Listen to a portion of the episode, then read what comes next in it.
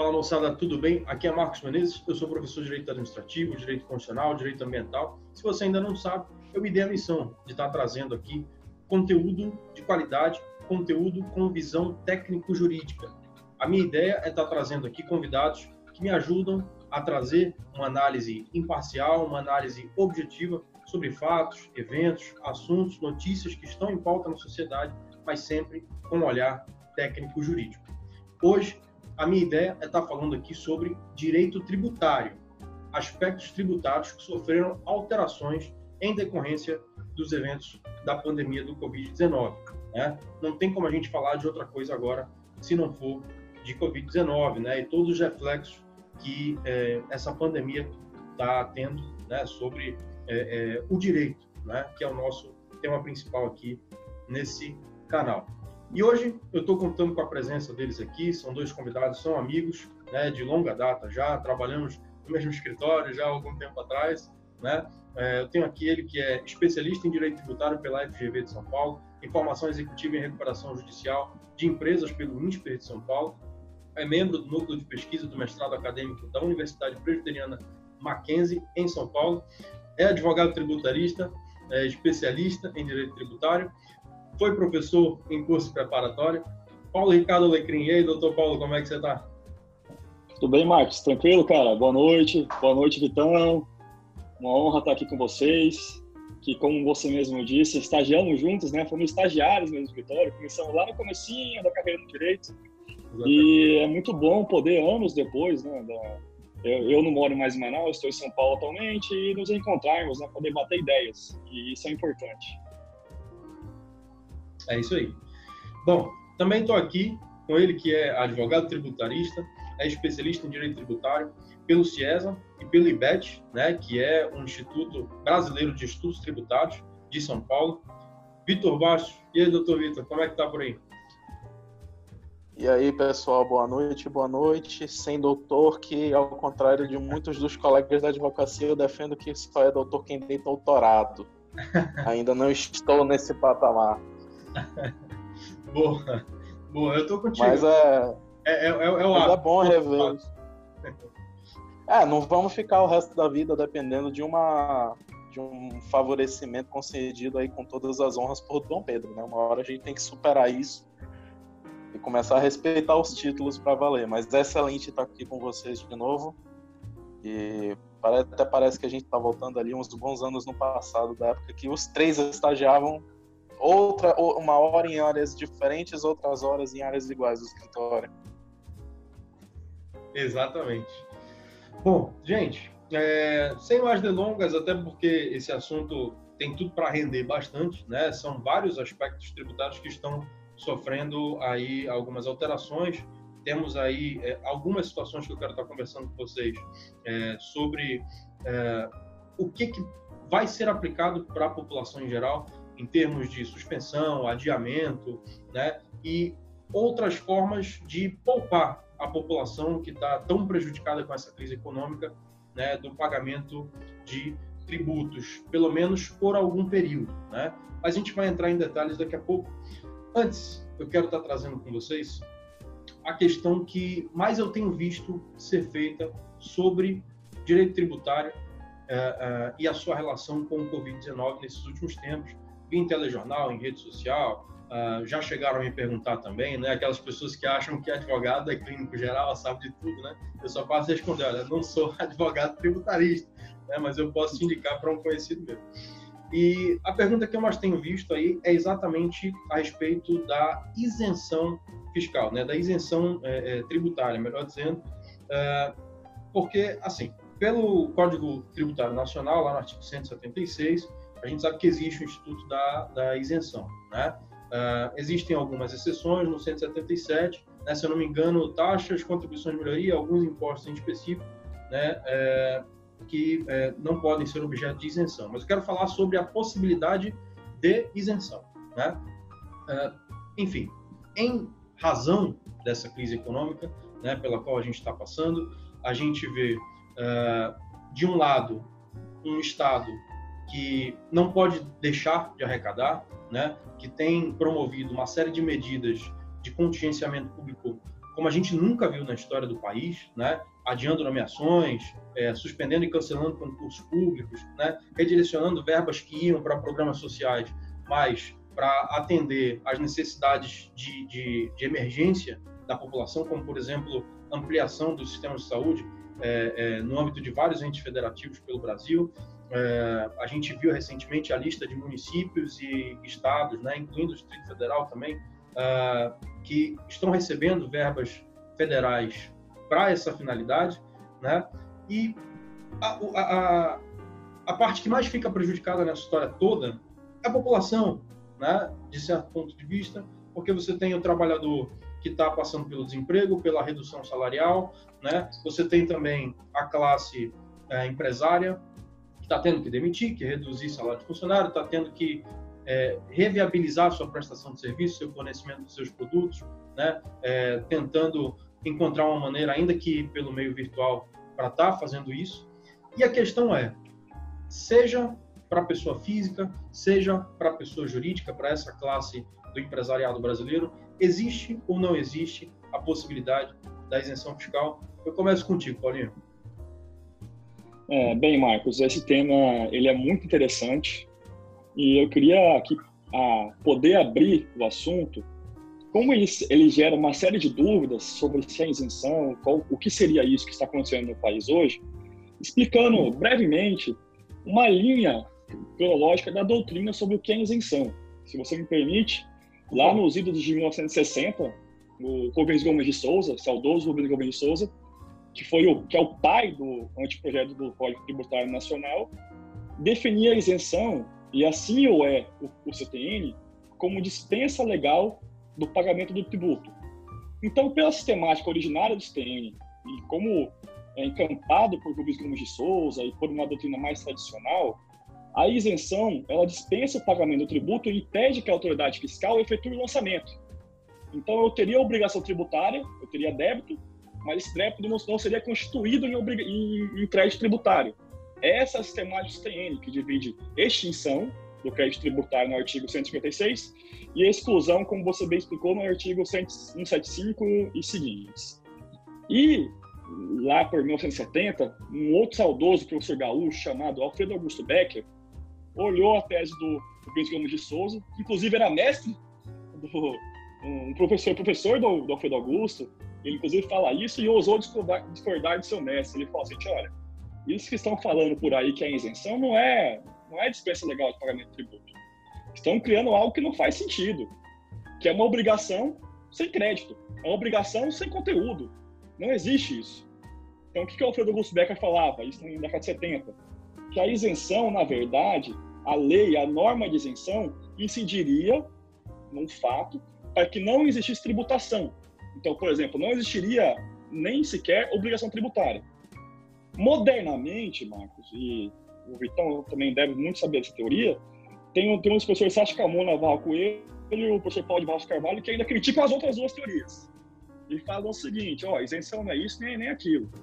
A isenção, e o professor Paulo de Barros faz isso muito bem, é uma norma de estrutura.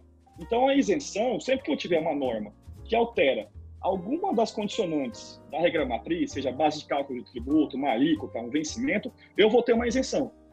Porque essa norma, ela vai... O que, que, a norma de isenção vai fazer o professor Paulo de Barros Carvalho e o professor Sérgio Carmona Barra Coelho? Ela, junto com as hipóteses de imunidade, elas vão delimitar o campo da incidência do próprio tributo. Então, isso é muito interessante para quem é estudante de direito, para quem quer se aprofundar no tema, para ver como, como um assunto que às vezes você pensa que é simples, é, tem tantas discussões por trás, são discussões interessantes que geram consequências é, é, diferentes. E eu vou mostrar isso agora como as consequências da, da teoria que você for anotar geram é, conceituações diferentes do que está acontecendo agora. Que se você for pegar uma conceituação do, do, do, da prorrogação dos pagamentos dos tributos, que é o que está acontecendo, você pode ver que isso não é uma isenção, porque a obrigação continua acontecendo, você vai ter que pagar esse crédito. O que foi alterado, unicamente, exclusivamente, é o vencimento do tributo. Então, o fato gerador que acontecer nos meses de março, abril, ele não vai estar excluído de, tributação. Ele vai ser tributado. A questão é que você vai postergar esse vencimento, você vai suspender o crédito tributário para pagar no mês seguinte. E isso nós temos outro instituto no CPN, que muita gente fala, mas pouca gente conhece, que é a moratória, no artigo 152, seguinte CPN, que conforme o artigo 151, inciso 1, suspende o crédito tributário. Na minha humildíssima opinião, e é, quem sou eu na fila do pão, como diriam, né? O que nós temos hoje é uma moratória. Nós, o, que, o que o governo está fazendo hoje não é isenção, longe de ser isenção. É uma moratória. Tanto assim o é que nós temos consequências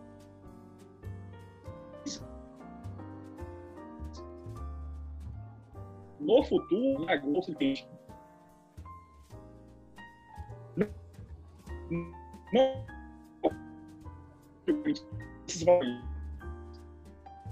O que nós vamos ter também não e também tem previsão expressa do CPM, que é a remissão com dois S, que é o perdão da dívida.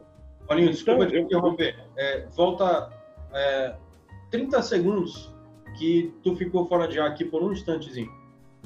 Volta a tua explicação de 30 segundos. O que está sendo aplicada é a moratória. Então, é, vamos lá. Como eu estava falando, Marcos, o que está acontecendo hoje no Brasil, principalmente na esfera federal da União com previsão dos artigos do e a moratória começa a acontecer. Os fatos geradores, as obrigações continuam a existir.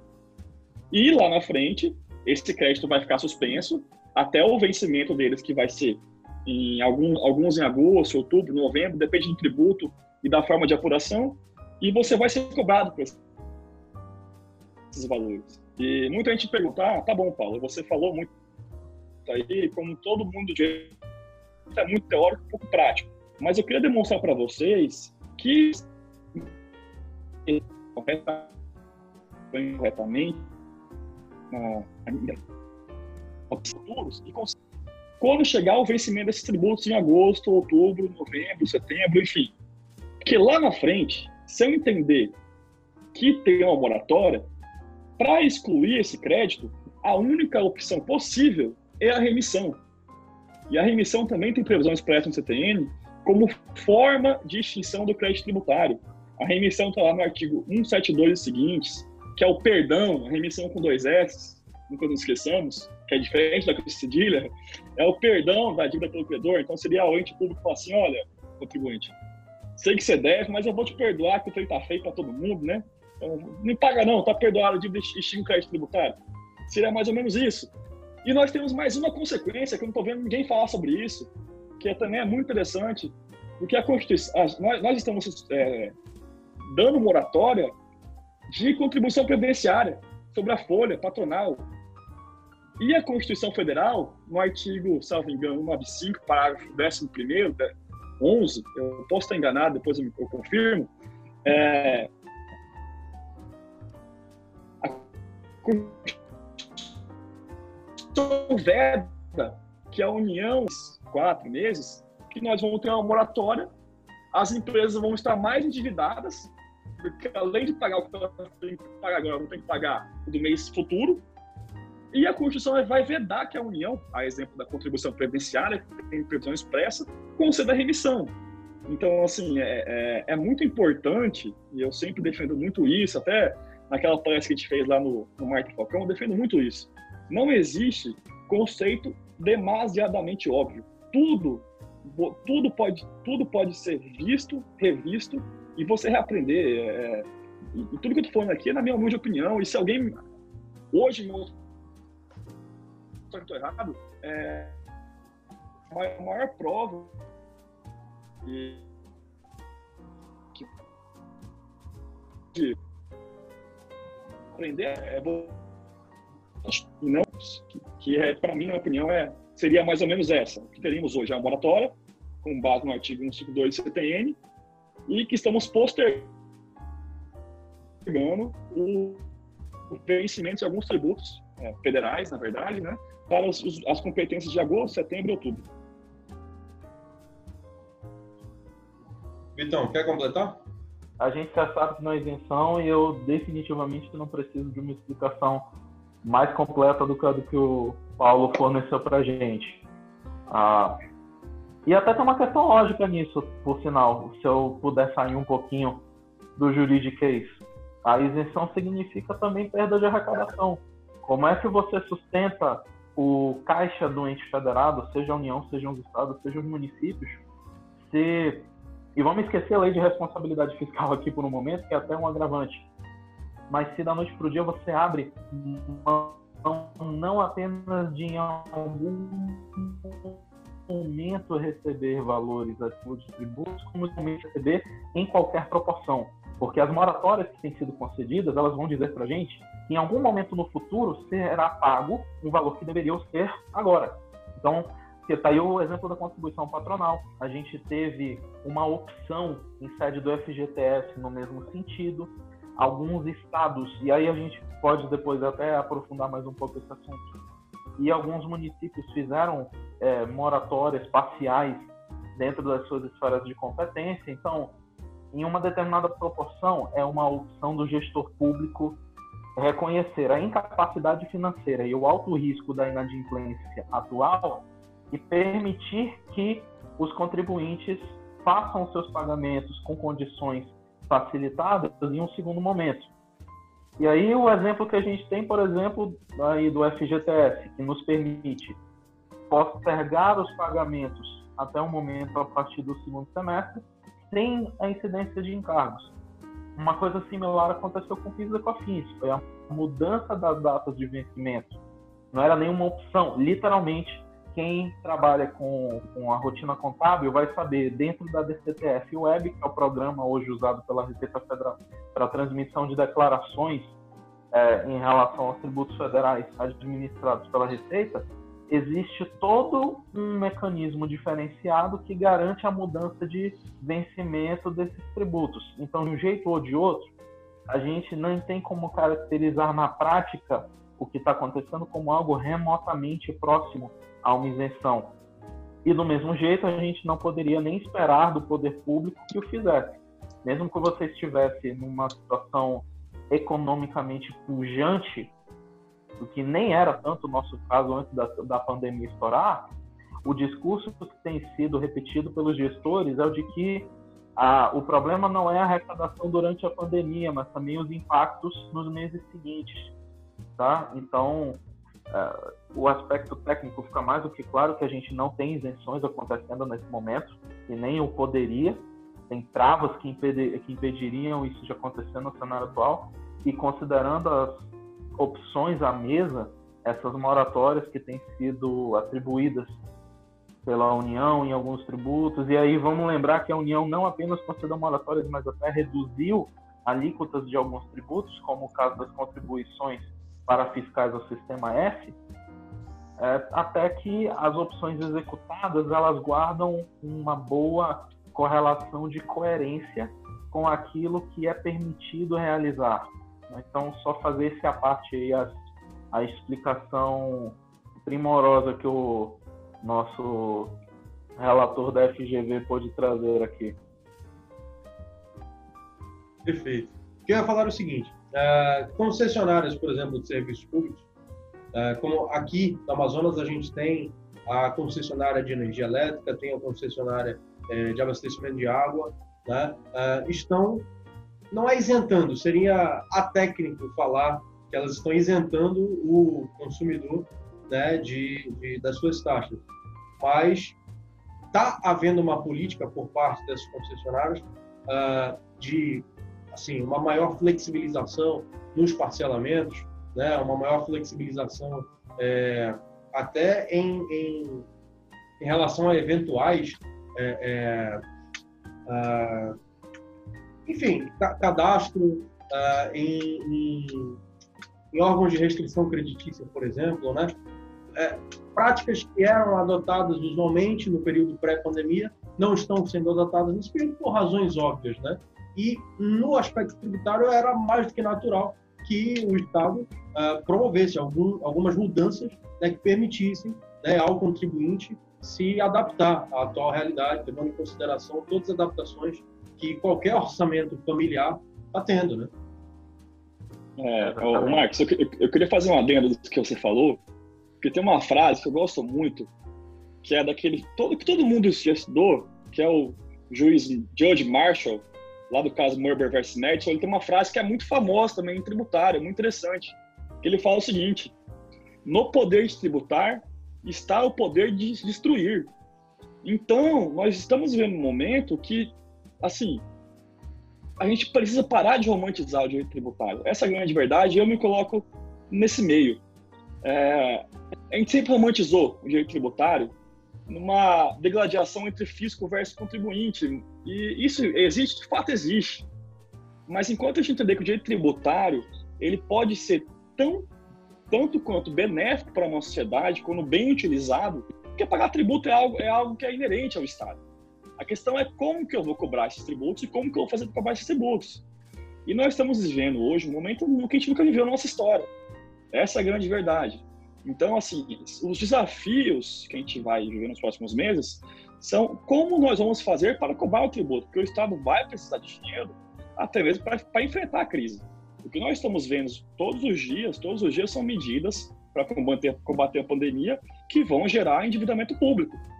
E esse dinheiro vai ter que vir de algum lugar. A questão é, de que lugar?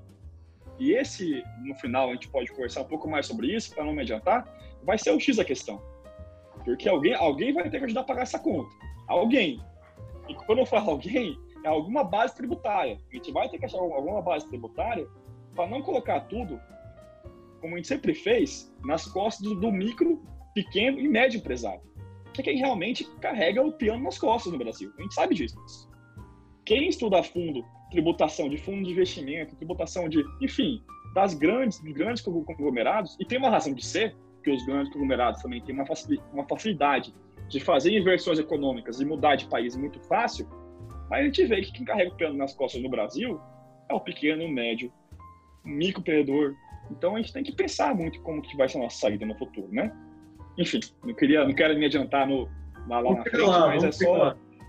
Vamos chegar lá. Eu quero, saber, eu quero saber a opinião de vocês sobre isso, porque tem há quem defenda, né? Existem economistas, existem tributaristas que defendem é, até criação de imposto, né? É, é, um IGF da vida, né? Um, um uh, enfim, um empréstimo, né? É, empréstimo compulsório. Existem várias possibilidades sendo cogitadas aí pelos teóricos do meio, né? Agora, óbvio que várias variáveis é, é, da prática tem que ser consideradas, né? Não adianta só teorizar também, tem que ver é, como é que estão as contas, se é possível, né? É, enfim, daqui a pouco a gente vai chegar lá. Antes eu quero... É, a gente vai chegar. Esse, esse, esse, é muito interessante. É muito, é muito interessante. Antes eu quero tratar com vocês, é, só para deixar claro, é o nosso momento de utilidade pública aqui, para quem está vendo a gente. É, porque aqui a gente vai ter mais de um público, né? Vai ter a galera do Juridiquês, né, para estar tá se aprofundando na questão teórica e na própria questão é, é, mais técnica da própria prática, né, mas também quero atingir um público é, é que vá assistir a gente para se informar, né, se informar, como eu falei no começo, né, tendo uma visão técnico-jurídica que muita gente é, não tem e gostaria de ter, né, mas fica pensando assim, pô, estudar cinco anos de direito só para entender uma coisa, né, não tem necessidade disso. A gente está aqui exatamente para ajudar essas pessoas também a se informarem de um ponto de vista mais técnico. Enfim, vocês mencionaram a possibilidade do adiamento né, desses prazos. Né? Falaram que, na verdade, em prática, né, o que está acontecendo exatamente não é nem isenção, é uma questão de moratória. Né? É, quais são esses tributos? Queria que a gente trouxesse, exatamente para esclarecer para quem está vendo a gente, quais são esses tributos que estão sendo objetos desse adiamento é, e quais são os prazos que foram conferidos para que eles fossem pagos. É, Vitão, começa com você. Então, de certa forma, a melhor resposta para isso depende de onde você está.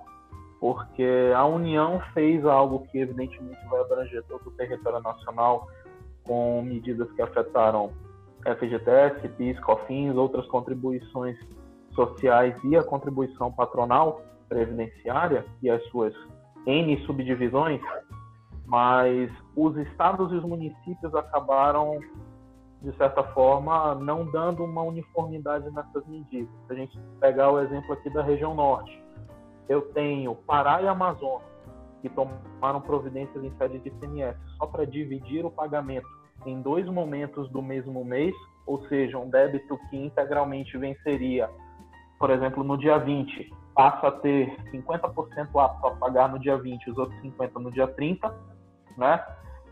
E a gente teve nessa mesma área geográfica, paradoxalmente, Acre e Rondônia dando algumas ferramentas a mais para os contribuintes com, por exemplo, a legislação de, do Acre efetivamente concedendo moratória em matéria do ICMS, o que nem deixou, por exemplo, de até suscitar uma discussão de finanças públicas, como é que estados supostamente muito mais pujantes do ponto de vista orçamentário tomaram medidas muito pequenas comparadas ao que se esperava, e os estados que têm supostamente bem menor capacidade financeira tomaram medidas mais arrojadas. Acabou que suscitou uma discussão bem grande nesse sentido, tá? Mas assim, se a gente for individualizar, é, eu vou tocar pelo menos nas da União para a gente poder ter o parâmetro. O FGTS, o que aconteceu com ele foi o seguinte: ah, por um período de 90 dias, não é que automaticamente se tenha concedido uma moratória, mas se abriu a opção para os empregadores de deixar de fazer recolhimentos durante um período de 90 dias. Esses recolhimentos, desde que as empresas transmitissem as declarações dentro do prazo e com as informações devidamente preenchidas, ou seja, satisfeita a obrigação acessória da FGTS poderiam, no início do segundo semestre, aderir a um parcelamento no qual não haveria a aplicação de encargos nem juros de mora sobre esses valores objetos de moratória. Então, por exemplo, essa preocupação que vocês trouxeram agora há pouco, ah, eu faço a moratória agora, quando termina o prazo eu vou ter que arcar com o meu débito do mês e com o débito que foi, que foi objeto de moratória ao mesmo tempo. Eu vou ter que ferrar o meu caixa fazendo pagamentos simultâneos, pelo menos na FGTS não foi isso que aconteceu em parte, porque ao você incluir um parcelamento nesse cenário, você dá mais flexibilidade para os empregadores se, uh, se manterem adimplentes com as suas obrigações né, ao fundo. Isso é um. Então, você, me permite, você me permite um adendo em relação ao FGTS? Você me permite? Manda para tirar uma dúvida que muita, muita gente tem, eu, ve, eu vejo muito isso, muito, algum, inclusive clientes já me perguntaram isso, porque quando uma pessoa tem um problema no GTS, ela já faz logo para onde? Para advogado tributarista. Só que uhum. muita, muita gente não sabe que tirando a multa adicional de 10%, que já foi extinta, né? Já voltou, disso. inclusive, né? Já é, voltou. É, é, Infelizmente. É. Tirando essa multa, os depósitos do FGTS, segundo o entendimento do STJ, simulado, inclusive, eles não têm natureza tributária. Então, e isso, isso, é muito, isso é muito importante, assim, pra, é uma questão de utilidade pública. Porque, até para direcionar, porque eu já, já respondi muita dúvida disso, e pode ser bem sincero, eu nunca fui muito aprofundado em entender a sistemática de FGTS, até porque não é direito tributário. Se você vê, a, a grande questão do FGTS estão, estão na, na parte trabalhista, porque ele é trabalhista, eminentemente trabalhista. E a razão de ser é muito, é muito, é muito simples. Quem que recebe o FGTS? É o erário? Não. Quem recebe o FGTS é o trabalhador. A multa de 10% tinha natureza é, tributária, contribuição social geral, segundo o STF, porque ia para o erário para corrigir os expurgos inflacionários do plano Collor e verão. Então, assim, só para fazer esse adendo, para as pessoas entenderem que o FTS não é tributo, porque a destinação dele é privada, não é pública. Quem recebe é o trabalhador. Então, é só para ter uma. Obrigado, Vitão, por deixar essa. Não, esse, pelo contrário. Se eu for negar uma intervenção pro Paulo, eu tô aflito, que aí eu não aprendo, rapaz. Mas a moderação está perfeita. E assim, esse exemplo do FGTS, ele de certa forma é único, porque embora outros outras medidas anunciadas pelo governo federal mencionem a ocorrência de moratória, você não tem em outros sistemas a, o mesmo desfecho com uma forma de os contribuintes não arcarem com custos excessivos com, é, simultâneos às suas cargas daquele mês. Vou dar o exemplo do piso da COFINS. O PIS e a COFINS, o que foi feito foi uma coisa de simplesmente alterar a data de vencimento das DARFs ainda que se você usar o sistema sem tomar cuidado nenhum, as DARFs sejam geradas nas datas originais, você teve uma mudança do momento em que essas contribuições serão pagas. Então, relativo, por exemplo, a abril, você tem a prorrogação para a competência de agosto, que significa um vencimento em setembro. Tá? Agora eu confesso que se era de agosto para setembro, de setembro, de, de setembro para outubro, deu branco, mas eu já confirmo essa informação. Mas por aí você tira o fato de que, alterado o vencimento, em algum momento essa conta vai chegar. E diferente da FGTS, esse valor vem integralmente exigível junto com aquela contribuição que já deveria ser paga naquele mês. Tá? E a mesma coisa aconteceu com a contribuição patronal e as suas derivações.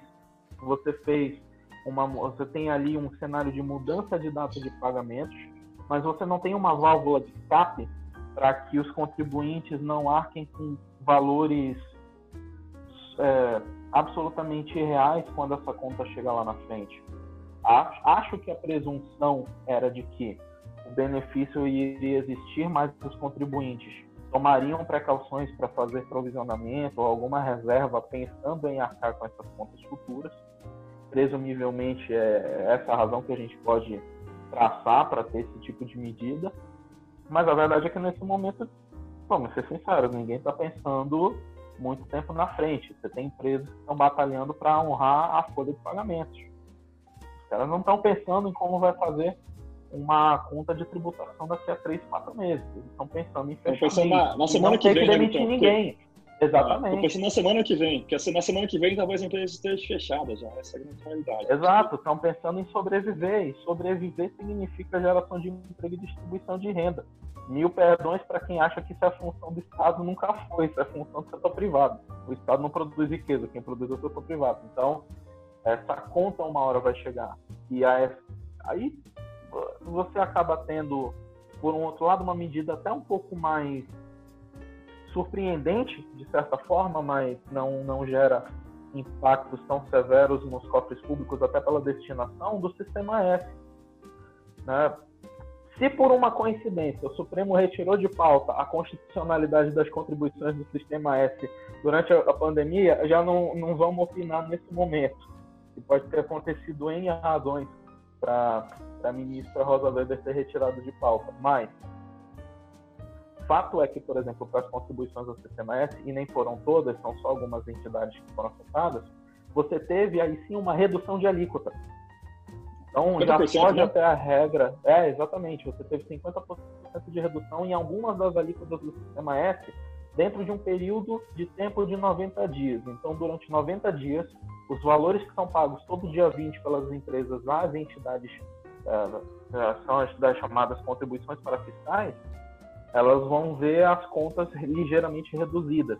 E a depender da sua atividade econômica, você vai sentir mais ou menos, porque não foram todas as entidades que tiveram a redução do, das alíquotas. Então, o pessoal ali do comércio, por exemplo, provavelmente vai acabar sentindo um pouquinho mais do que o pessoal de indústria, por exemplo, tá?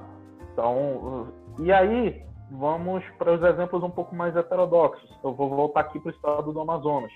Motivo de muita crítica, de muita insatisfação, e aí eu me coloco pessoalmente como absurdamente insatisfeito com a opção do, do nosso gestor público aqui no estado, foi de anunciar que seria um parcelamento do ICMS, foi anunciado como um parcelamento, e dizendo o seguinte: você vai parcelar como? Você vai pagar metade no dia 15 e a outra metade no dia 30, tudo do mesmo mês.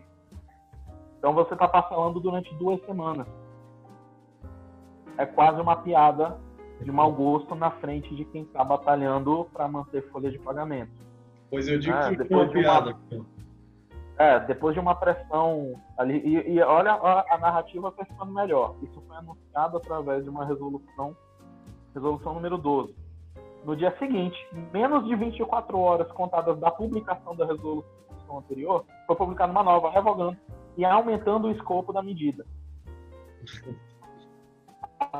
primeira só prorrogava ICMS, só abrangia o imposto. A segunda passou a abranger contribuições que são devidas aqui no Estado, já contribuições vinculadas como contrapartidas à lei de incentivo fiscal em sede de ICMS aqui no Estado do Amazonas por causa do regime Zona Franca. Tá? Então, para fins práticos, o compilado necessário de informações para uma pessoa ter um controle da sua rotina contábil e fiscal é, é, é bem elevado. A gente está falando aí de vários tributos que foram afetados, não são medidas idênticas umas às outras. Procedimentalmente são coisas muito diferentes. Isso aí até a nossa rotina profissional já tem indicado. Eu acho que esse mês de abril foi praticamente todo tomado para mim de consultivo demanda de contencioso, até por causa de suspensão de prazos, ficou bastante reduzida. Mas é incrível como algo que deveria ter sido anunciado e pensado para facilitar a vida das empresas conseguiu, ao mesmo tempo, dificultar a rotina de quem estava trabalhando. Né? Óbvio que a gente a, a, que está no setor privado acha excepcional, acha acho extremamente oportuna a iniciativa de fazer uma redução temporária do custo fiscal. Mas a forma como isso acabou sendo operacionalizado trouxe até algumas dores de cabeça, alguns sustos que, na minha avaliação, podiam ter sido, podiam ter sido evitados se o procedimento para fazer a medida pelo lado da entidade do setor privado fosse mais simples do que o que foi executado. Esse, esse, Vitão, é o maior problema no nosso país, complexidade. Eu fiz um é. post no Instagram hoje que eu, eu, eu queria e, tirar alguns mitos das pessoas em geral. É, e o maior mito desse é a complexidade. Nós somos o pior país do mundo, segundo o Banco Mundial, para pagar, para pagar, para pagar, pagar tributo. E, e nós somos, é assim, dá nem falar que a gente é o melhor, que a gente é um pouco melhor. A gente é tão ruim que a gente é duas vezes pior do que o segundo pior, que é a Bolívia. Então, assim, é, é, é, muito difícil a gente querer ser um país desenvolvido se a gente compete com burocracia e com a Bolívia, com todo respeito à Bolívia. Mas, assim, ainda somos duas vezes pior que a Bolívia. Porque na Bolívia a gente gasta metade. Se a gente fosse a Bolívia, pagar tributo estava bem. Se a gente fosse a Bolívia, a gente estava bem. Porque a Bolívia gasta metade do tempo, segundo o Banco Mundial, para tributo que o Brasil, que o Brasil gasta. Então, assim, essa é a realidade que a gente está enfrentando. E é, e é, por isso que muita gente conversa comigo, como está a forma tributária, agora não vai sair mais eu tô, tô falando isso para muita gente que eu acho que agora é o momento de falar de reforma tributária. Porque o que nós vamos viver nos próximos meses talvez seja o momento mais oportuno para falar sobre responsabilidade política, responsabilidade fiscal orçamentária e mudança da, da tributação. Porque qual o grande problema do, do, do, gestor estadual, e eu entendo muito isso em relação à laboratória, porque o Estado vive basicamente de CMS. Basicamente não, o Estado vive de CMS. E, e, e, e, hoje, o que, o que o ICMS arrecadava, que era o consumo, caiu drasticamente. Então a gente está tendo um Estado que nem se ele quisesse, ele não está conseguindo arrecadar para fazer frente às despesas correntes que ele tem todo mês. Então é uma situação muito crítica, que a única nossa base tributável, aliás, a base que mais tributa no Brasil, que é o consumo, caiu muito também. Então talvez seria o momento de repensar discussões como talvez tributar dividendos, ou talvez é, reviver a discussão do juros sobre capital próprio, é, eu quero trazer dados aqui. Somente o Brasil e a Estônia, o grande país da Estônia, não tributa dividendos. Quer dizer, é, é, é, e é de novo, e eu, eu falo isso, eu, eu o Vitão sabe, o Marcos talvez saiba também, eu vim da, da iniciativa privada, eu vim de empresa, eu sei que o empresário quer ter o lucro, ele tem que ter direito ao lucro dele. Mas a questão é, nós temos que parar, como eu falei, de romantizar o direito tributário. A conta vai vir de uma forma ou de outra. A questão é como a gente vai pagar essa conta. A questão é como a gente vai pagar essa conta. E, inclusive, também eu vou trazer alguns dados aqui. Eu já vi alguns projetos de lei, acho que dois, tem um do, do ano passado, para retirar essa questão da, dos dividendos da Lei 9249-95 para voltar a tributar os dividendos. E a proposta que está sendo feita, e tem até um estudo da Unafisco muito interessante, eles querem reduzir a carga tributária da empresa de PIS/COFINS e passar essa renúncia que vai ter de PIS/COFINS para tributar o dividendo. Na minha opinião, eu acho isso genial. Sabe por quê? Que a gente vai capitalizar as empresas. A gente vai fazer que os sócios deixem o dinheiro nas empresas. Nós temos que começar a levar os nossos negócios a sério. E, isso é uma discussão que eu tinha muito lá quando, quando eu fiz o curso no INSPER. A, como, como o americano, ele é profissional. Desde a menor empresa familiar, ele tem uma gestão profissional em relação ao negócio dele. Nós temos que nós temos que mudar essa cultura brasileira.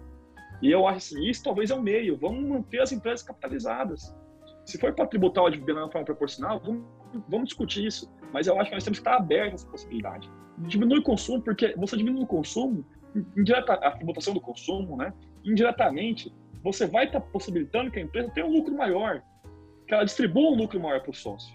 Então, eventualmente, até a parte que ele vai ter que pagar de tributo não, não, não diminua tanto assim o rendimento do trabalho dele, que é o que ele tem direito, porque a gente tem também que parar e ter inveja do dinheiro dos outros. O brasileiro tem muito isso. A gente tem inveja das pessoas terem sucesso. É verdade, cara, é verdade. Nós olhamos pro cara lá, Feliz o cara trabalhou a vida toda, 20, 30 anos, o cara é empresário, o cara se perdeu, o cara dormia à noite. Aí o cara teve sucesso na vida. As pessoas não veem isso como, em vez de, porra, falar assim, caramba, o cara venceu na vida, as pessoas acham ruim. Então o cara tem direito ao lucro dele, ele tem direito, ele, ele tem direito de usufruir daquilo. Mas o, o que a gente está falando são de sistemas de tributação. E isso, para mim, está muito em xeque hoje. Está muito em xeque. E, enfim, eu acho que talvez, quando a gente for falar um pouco do empréstimo compulsório, eu vou quero trazer alguns dados que eu tenho aqui, porque eu montei uma apresentação, uma palestra lá para a OAB, em Manaus, ano passado, então eu tenho alguns dados muito recentes. E eu queria trazer para vocês, para a gente debater isso. Pra, porque, assim, eu não tenho resposta. Inclusive, eu quero. Quem tem que. O Paulo Guedes, meu amigo, tem que tem que rezar muito para ele, porque reformar o sistema tributário brasileiro, até o, o, os congressistas, não é, não é, algo fácil. Não é algo fácil. Porque não tem opinião econômica unânime em relação ao que vai ser melhor para o Brasil. Não tem. E eu não sou economista, do pouco que eu leio, eu vejo que é muita controvérsia. Mas uma coisa é unanimidade. Nós precisamos simplificar as coisas no Brasil. Precisamos deixar essa complexidade. O Vitão está relatando algo que é um absurdo. Nós estamos vendo uma pandemia e o Estado, em vez de facilitar, algo que ele está concedendo, ele dificulta. Então, assim, é, é, é muito complicado. É. E aí, eu, eu, vou. Desculpa. Acho que cabe só fazer três acréscimos aí, só para fechar o diagnóstico de que o Paulo, que o Paulo conseguiu conduzir. O diagnóstico pode ser montado com três elementos. Primeiro elemento, toda essa complexidade que a gente vê, e aí quando a gente analisa esses relatórios, que inclusive nos botam numa posição duplamente desprivilegiada comparado aos nossos vizinhos bolivianos, o mais dramático é que uma enorme parcela dessa desse ônus que a gente carrega não é de quão caros os tributos são, é de quão difícil é declará-los. É quanto tempo nós gastamos preenchendo papelada, preenchendo declaração, transmitindo dados, é, fingindo que contabilidade tem que ter duas faces, uma para a empresa e outra para o fisco, que é uma coisa que aqui no Brasil eu nunca entendi como é que a gente aceita isso, mas quem entende de imposto de renda sabe o que é isso. Você está no lucro real, você, por exemplo, tem que ter uma contabilidade sua, que tem que ser apresentada se você operar na bolsa para os seus acionistas. Você tem uma contabilidade que você apresenta com fisco, com resultados distintos. Então, a realidade fiscal atravessa a barreira da, da sua competência institucional e ela invade a área da contabilidade tentando produzir resultados próprios. Né? Isso é um e o que as pessoas não entendem, Vitão, que alguém vai pagar essa conta. Quem vai passar esse custo? Então, o custo que Exato. ela tem para ter, um, ter um staff de compliance tributário, para fazer aquela conformidade tributária, isso vai no arroz, no feijão, no álcool em gel, tudo que a gente consome, o custo que a empresa tem para produzir, pagar os tributos, está embutido naquilo lá. Tem até um Exatamente. caso muito interessante, quando foram discutir a PEC 45, uma empresa multinacional, que eu não lembro o nome agora, ela deu um exemplo que eu juro, isso me marcou de uma forma que eu acho que eu nunca vou esquecer. Essa empresa, ela tem, eu acho que em todos os continentes, ela tem no mundo inteiro. E ela falou que no Brasil, só no Brasil, ela tem mais pessoas contratadas na empresa para lidar com tributos e contabilidade do que do resto do mundo inteiro. E é uma empresa que tem no mundo inteiro. Então, assim, essa é a nossa realidade. Só que esse custo, quem que paga? O brasileiro. Quem paga é o seu João, a Dona Maria, que vai comprar o feijão, arroz, com custo embutido. Então, essas são coisas a se pensar, coisas a refletir. Exato. E aí o segundo dado, ele casa perfeitamente com isso que o Paulo falou, e essa informação eu vou deixar consignada desde agora, porque lá na frente eu vou pegar isso como gancho para falar de um dos outros assuntos que a gente vai conversar. Nós temos 27 unidades federadas no Brasil. Você sabe, Marcos, é, eu acho, acho, que o Paulo vai saber na ponta da língua essa resposta, mas eu vou te perguntar. Você sabe quantas delas devolvem para a União mais do que elas recebem de repasse? Não. Das 27, 8. Nossa. Todo o resto das entes federados no Brasil são deficitários. Eles não conseguem produzir em arrecadação o suficiente para igualar o que a União faz de repasse. E isso é uma consequência clara do problema que a gente tem com o sistema tributário deficitário difícil de se lidar, absurdamente complexo. Você tem impactos na distribuição das empresas em território nacional, dificuldades naturais de geração de renda, que vão significar dificuldades de arrecadação, e você vai ter um Brasil que está sendo, desculpa a expressão, sustentado por oito, porque os demais não conseguem é, igualar aquilo que lhes é repassado. Não isso me parece, Vitão, que tá... sistema. Isso me parece que ficou evidenciado, né, nessa, nesse cenário é, de pandemia, né? Ficou. E a gente teve estados, dois superavitários, que estão em situação ah, que demandou um auxílio direto do governo federal e eu não preciso ir muito longe de casa para isso. O Amazonas é um dos superavitários, mas olha a situação que a gente está aqui. São Paulo é um dos superavitários. Olha a agonia que os, que os caras em São Paulo estão tendo, falando de arrecadação. Rio de Janeiro. Não, então, assim, Santa Catarina também não está muito melhor. A situação é, é problemática e, como o Paulo falou muito bem, isso tudo é sistêmico até para a gente diagnosticar da maneira certa o que está acontecendo agora, é para a gente conseguir compreender os problemas que a gente enfrenta, a gente tem que saber quais são causas antigas de dor de cabeça de muita gente que lida com planejamento no Brasil. Isso tanto para o poder público, quem está dentro do Ministério da Economia, por exemplo, eu tenho certeza que o Paulo Guedes já, já não tinha esperança de ter cabelo não branco na cabeça dele, mas depois que ele assumiu o ministério, é certeza absoluta que nem pintando resolve o problema, e nem tem como. E quem está no mercado privado, enfim, dispensa maiores comentários. É, eu quero só trazer de volta um ponto que vocês dois mencionaram em oportunidades diferentes. É a questão do ICMS e eu quero trazer junto com ele é, o ISS. Uh, ah, ao mesmo tempo que foi comentado que o Estado vive de ICMS, foi também sugerido que, bom, é, o, o ideal é livrar o empresário né, de pagamento do tributo sobre o consumo, né, o que inclui né, o ICMS. Né. Queria entender de vocês qual é a, a solução para essa balança. O que, que vocês vislumbram como uh, medida que pode ser adotada a partir de uma eventual próxima reforma tributária, já que a sua possibilidade já era absolutamente cogitada desde o ano passado, desde antes, na verdade, há alguns anos já se falava, ano passado passou a se falar mais, né, e essa pandemia é, só tratou de evidenciar a necessidade dessa reforma tributária. É, como é que eu faço para balancear esses dois lados da moeda? Que medida pode ser adotada? Quer começar, então? Porque isso daqui dá pra rezar uma missa, rapaz. Esse aí dá, dá uma rapaz, missa. É bom. episódio só aí. Pede, pede, Se quiser pede que eu comida, Pede de comida, porque isso aqui vai demorar. Não, eu, eu, vou, eu vou resumir. Eu vou resumir a minha opinião. E a minha opinião é muito simples. Depende de que reforma você quer fazer. Porque para piorar, tem N formas de você mudar o sistema tributário e pouca gente está se entendendo sobre qual é a melhor forma de fazê-lo tanto por questões naturais de distribuição de população no Brasil, aproveitamento ou não de potencialidades regionais.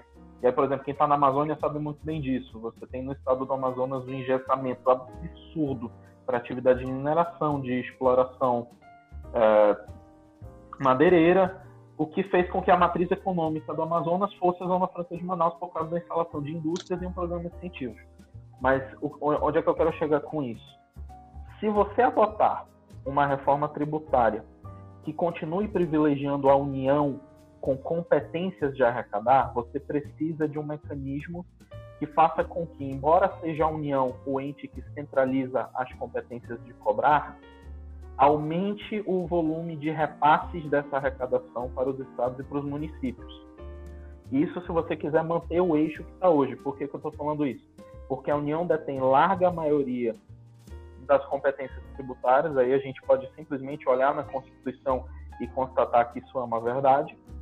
Os estados ficam com uma lista de competências bem menor e os municípios, coitados, ficam à absoluta deriva.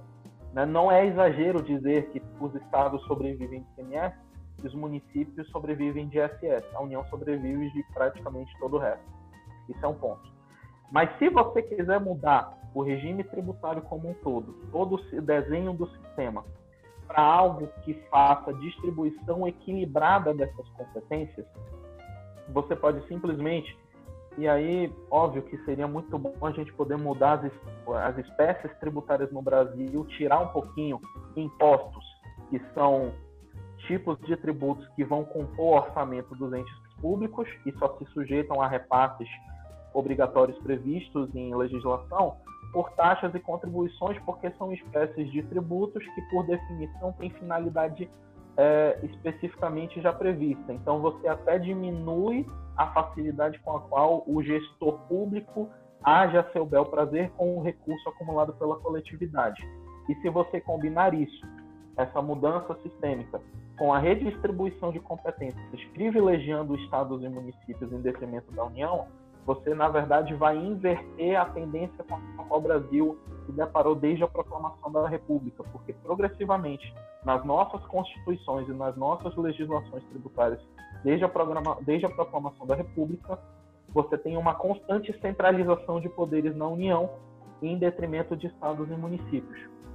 Seria uma boa a gente inverter essa tendência, até porque, reconheçamos, quem em uma primeira linha, em um frontline, arca com as dores de uma população, de um é, município e estado.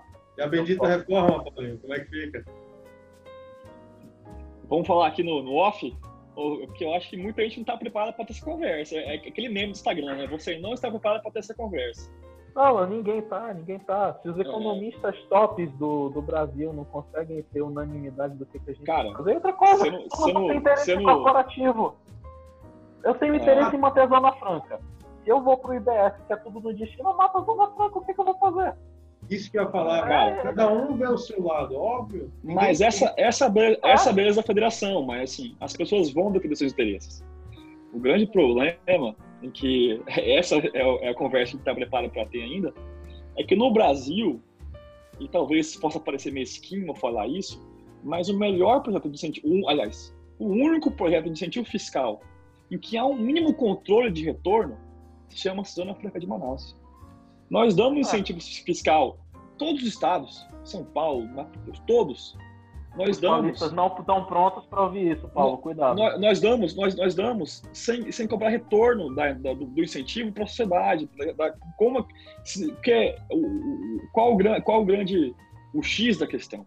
A renúncia fiscal, vista pelo orçamento, o Marcos, que é um cara que entende muito de direito administrativo e, e direito público, sabe que a renúncia fiscal para o Estado é gasto a despesa, ela equipara-se à despesa pública, a renúncia da, da receita, ela equipara-se orçamentariamente à despesa pública. Então, a questão que a gente tem que se colocar é se é melhor eu, eu renunciar uma receita para uma empresa ou pegar esse dinheiro e investir diretamente em saúde, educação, saneamento básico. Então, é essa a questão que tem que, tem que colocar em xeque. E nas discussões que eu tive a oportunidade de ver, que foi a que, a que mais calou minha mente, foi uma no INSPER em São Paulo, que fala da experiência da reforma tributária da Austrália do Canadá e, e da Índia, que são países que têm algumas condições muito parecidas com o Brasil, seja em questões federativas, seja em questões econômicas. A Índia faz parte do BRICS, não é concorrente direto com o Brasil mundialmente. E a Índia, ela tem uma questão muito interessante na reforma tributária, porque é, ela começou a, reforma, a proposta de reforma dela, aliás, todos começaram assim, como está sendo no Brasil a PEC 45, que é proposta de acabar com o incentivo fiscal. É, é, essa essa é, é, a tônica que tem no mundo inteiro das reformas que aconteceram mais, assim, mais recentes, de você impedir o Estado de, de ter incentivos fiscais. Porque há uma corrente muito forte de economistas e tributaristas que demonstram que as, esse, esses, esses incentivos fiscais, esses benefícios fiscais concedidos, muita, muitas vezes, são inócuos para a economia e para o Estado. Então, a Zemel estava gastar diretamente, que é o que defende a PEC 45. Se você for ler lá, é, nessa palestra estava a professora Vanessa Rahal Carrado, que é, que é uma das, se não a mãe de, desse, da PEC 45. E a, e a intenção da PEC é essa, acabar com o incentivo fiscal. E por que a Índia? Porque a Índia fez uma questão muito interessante. Porque a Índia criou um IVA ou um IBS, como você preferir, preferir dual, com os alíquotas, muda algumas coisas, mas ela manteve o incentivo fiscal em zonas francas. Então, o que, a Índia fez? Ela fez um, projeto de Estado que algumas regiões do país ela teria incentivo fiscal, mas só nessa região. De um estudo, claro, tem questões políticas, do, do que você pode lá fazer o lobby, mas enfim, é muito mais fácil você saber aonde estão os incentivos. E, inclusive, nessa palestra, deram um exemplo, eu até queria, eu gravei essa palestra, deram um exemplo a Zona Franca de Manaus. A Zona Franca de Manaus ela é extremamente controlada em relação à entrada e saída de mercadorias. A Sufrão faz um papel muito bem feito em saber o que entra e o que sai, para controlar o que crédito, ICMS, enfim. É, todas as decorrências de, da, da saída e entrada de mercadorias na, na Zona Franca de Manaus. Então, assim, enfim, é, na minha opinião, a, a, reforma tributária passa por essa questão da gente repensar o, o incentivo fiscal no Brasil não ser concedido uh, como um cheque em branco para as empresas. A gente tem que ver realmente onde está sendo o nosso gasto. Porque renúncia fiscal é gasto orçamentário, a gente tem que ter essa noção. Eu diria só duas coisas para a gente fechar, eu acho que aí o Paulo pode complementar também. Para mim, preciosismo jurídico, tecnicismo jurídico à parte, a Zona Franca sequer poderia ser considerada como uma renúncia. Porque o pressuposto dela é criou do zero aqui uma área que gera arrecadação, hoje superavitária para a União. Se você retira a Zona Franca, você sequer tem arrecadação. Ah, esse foi um estudo da própria FGV que retornou a dados da década de 40, mostrava o que era o Amazonas antes. E, cara, é absolutamente surreal a diferença do que aconteceu aqui em índices socioeconômicos de forma geral e de arrecadação depois da concepção da Zona Franca. E tem muita gente aqui de que diz exatamente a mesma coisa. Ah, vou chamar isso aqui de renúncia por quê? Porque antes da Zona Franca não arrecadava. Como é que você está falando que a riqueza produzida aqui é algo que está se deixando de arrecadar em favor de um incentivo? Uh, não é bem um, um, uma ponderação técnica jurídica, é mais uma ponderação retórica mesmo.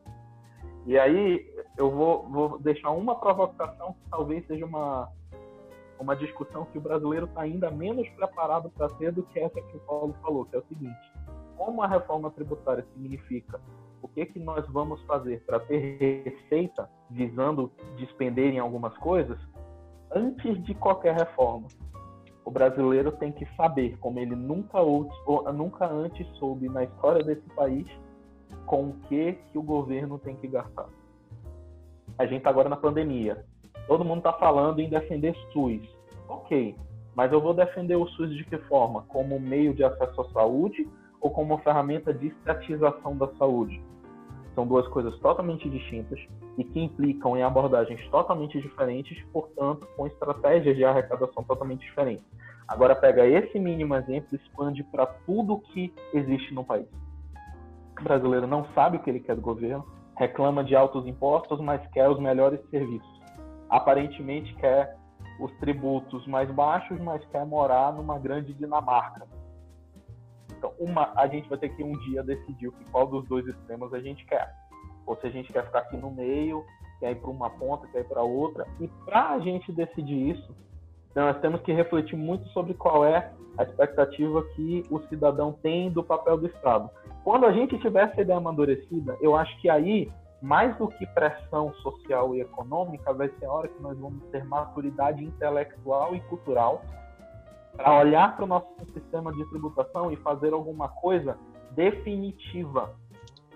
Ao invés de a gente ficar a cada 30, 40 anos, como tem sido a nossa média, reformulando o sistema de tributação, mas sempre meio que cavando o próprio buraco um pouquinho mais fundo.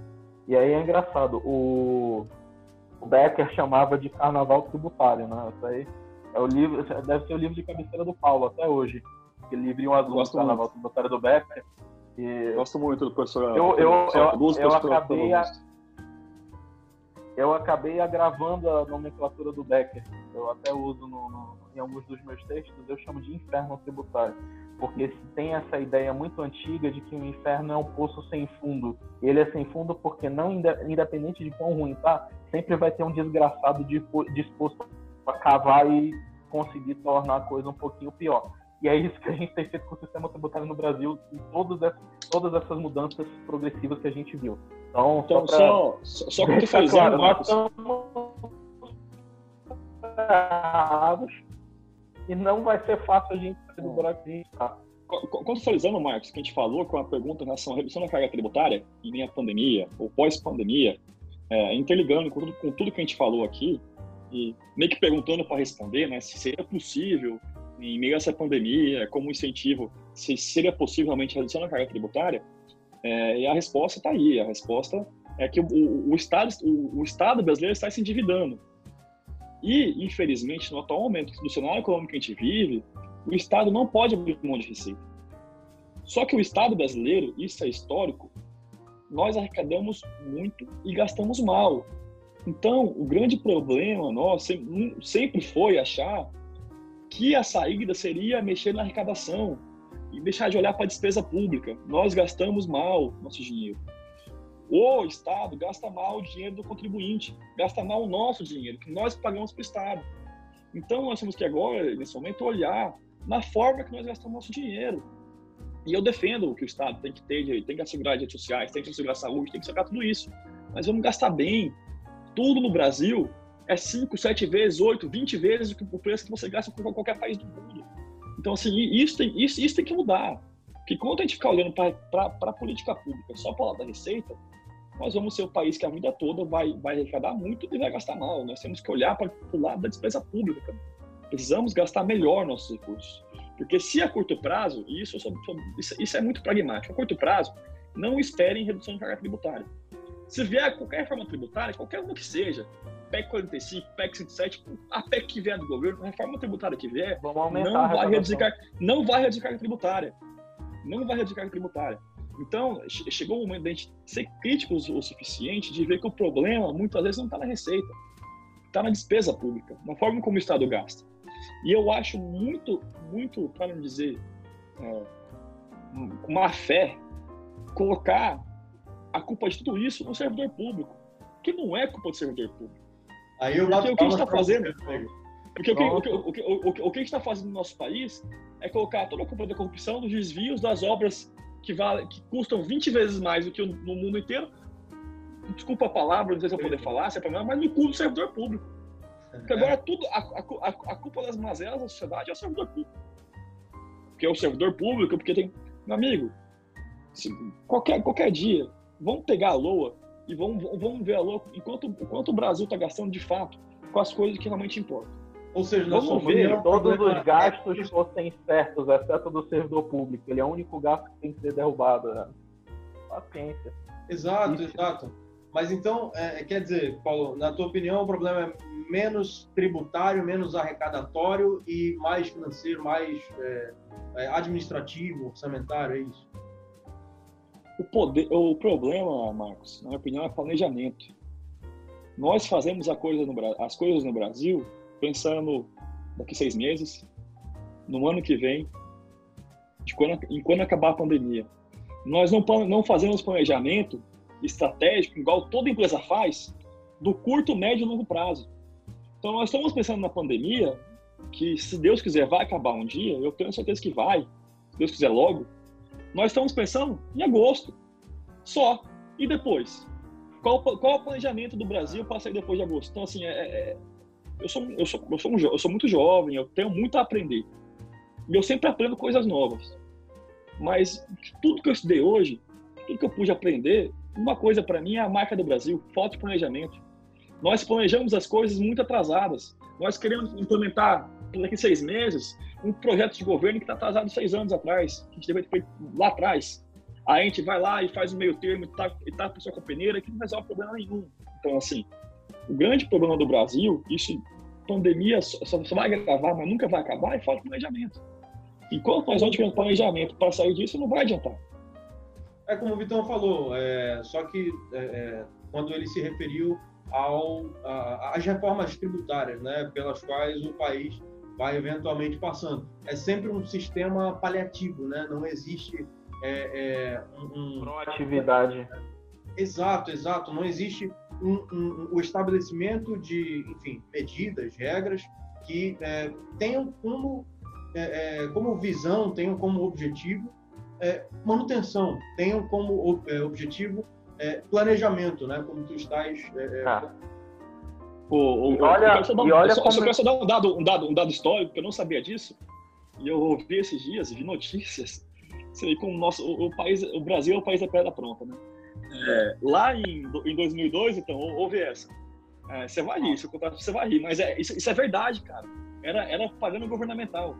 Em, em, dois, em 98, a gente tem lá o PISA COFINS, né? Sobre, sobre a receita, uhum. sobre o faturamento. Só que até 2002 2003, antes das reformas, enfim, da emenda, emenda 42, 43, lembra? O PIS COFINS ele só era, ele era cumulativo. Tá? Ele tinha uma alíquota menor, 3,65, mas era cumulativo. O que, que os empresários estavam pegando lá, como assim, pô, governo, PIS COFINS é cumulativo, é no país. O governo falou assim, opa, empresário, fica tranquilo, eu vou criar um tributo PIS COFINS não cumulativo para você. E vai ser bom para a economia esse tributo, que ele vai ser no cumulativo, vai ter crédito, vai ter débito. Meu amigo, venderam isso. Venderam isso. Algumas pessoas cobraram. As leis, as, as leis passaram. E a gente hoje está vendo o inferno que é o Piscofins no cumulativo. Então, assim. O Piscofins é, nasceu é, como é, IVA, hein? É bom lembrar, é, o nasceu com uma promessa de um IVA. É, é, é, é, disso, é que eu estou falando para vocês, que é o problema do Brasil. Nós vendemos promessas de coisas que não, não acontecem. Então, eu estou falando de algo muito recente, 2002, 2003, que foi, foi, quando veio o piscofins tão cumulativo. Então, enfim, a gente desvirtua as coisas no país. A gente faz arremendos que não, que não têm efeito prático, que pioram as coisas, na verdade, que geram mais complexidade. O, o, o cara que, para mim, vier no Brasil e me definir o que é insumo para piscofins, ele tem que ganhar o Nobel da Economia. Porque ninguém sabe. Ninguém, ninguém sabe, meu amigo. Ninguém sabe. Tudo pode ser, nada pode ser o, o cara jogar do Carson é, é, coisa de louco. É, é, assim, eu juro, eu juro pra você, é coisa de louco. Tem mais coisas que você fala assim, cara, isso, pô, como que isso vai ser insumo? Isso não é insumo. Mas aí o cara fala, não, é insumo. Aí você vê um, um bem, cara, que é essencial a produção, que a empresa não produz aquilo, cara fala assim, não, mas isso aqui. Acho que essa empresa aqui, isso aqui não é insumo, não. Então, assim, o, esse é o problema, a gente não tem objetividade na tributação. É isso, não tem Covid que vai mudar. Isso, isso, isso é mudança de mentalidade de governo. Mas tudo isso passa pela ineficiência do Congresso também, né? É o Congresso faz as nossas leis, né? Se fosse só do Congresso. Não, rapaz. Congresso, né? Mas, enfim, é, eu, eu, eu avalio, assim, tô, tô sendo absolutamente. É, tô trazendo meu ponto de vista pessoal, como eu evito ter ao máximo aqui. Eu tento sempre trazer uma visão mais objetiva, mais, mais técnica, eu evito pessoalidades. Mas eu ainda avalio, óbvio que o executivo tem seus problemas, enfim, é, enfim, to, todos os setores né, é, é, da administração pública e do governo, enfim, têm né, os seus problemas nos poderes, mas eu ainda acho que se a mentalidade, inclusive em fase eleitoral, em fase ainda nos aspectos constitucionais, e aqui eu vou começar a viajar se, se me deixarem, mas a mentalidade que é, sustenta, teoricamente mesmo, to, toda a ideia constitucional do nosso Congresso Nacional, se você for ver atribuições, se você for ver imunidade, se for ver tudo que cerca o nosso Congresso Nacional, cara, se existisse alguma mudança nesse sentido, e não vai ver, porque quem vai aprovar a PEC são os caras também. Se houvesse, cara, muita coisa ia ser diferente. Se o nosso Congresso fosse diferente, o nosso Congresso, evidentemente, é reflexo da, da sociedade brasileira, de uma forma geral. Mas, enfim, a gente já começou a viajar. É terrível isso, cara. Isso mexe com as nossas leis tributárias, mexe com, com, com tudo. Mas são reflexões importantes de a gente ter o tempo todo. E a, a, a tragédia é que precisa de uma pandemia para a gente começar a discutir isso a sério. Exato, exatamente. A pandemia, acima de qualquer coisa, cara, ela está fazendo a gente pensar, né? em vários níveis. Todo mundo em vários níveis. Né? É, mas, enfim, vamos seguir aqui, senão né, o negócio vai longe. Né? Gente, eu quero falar longe. com vocês. Bora. quero voltar a tratar de utilidade pública para a gente já ir em direção aos finalmente aqui.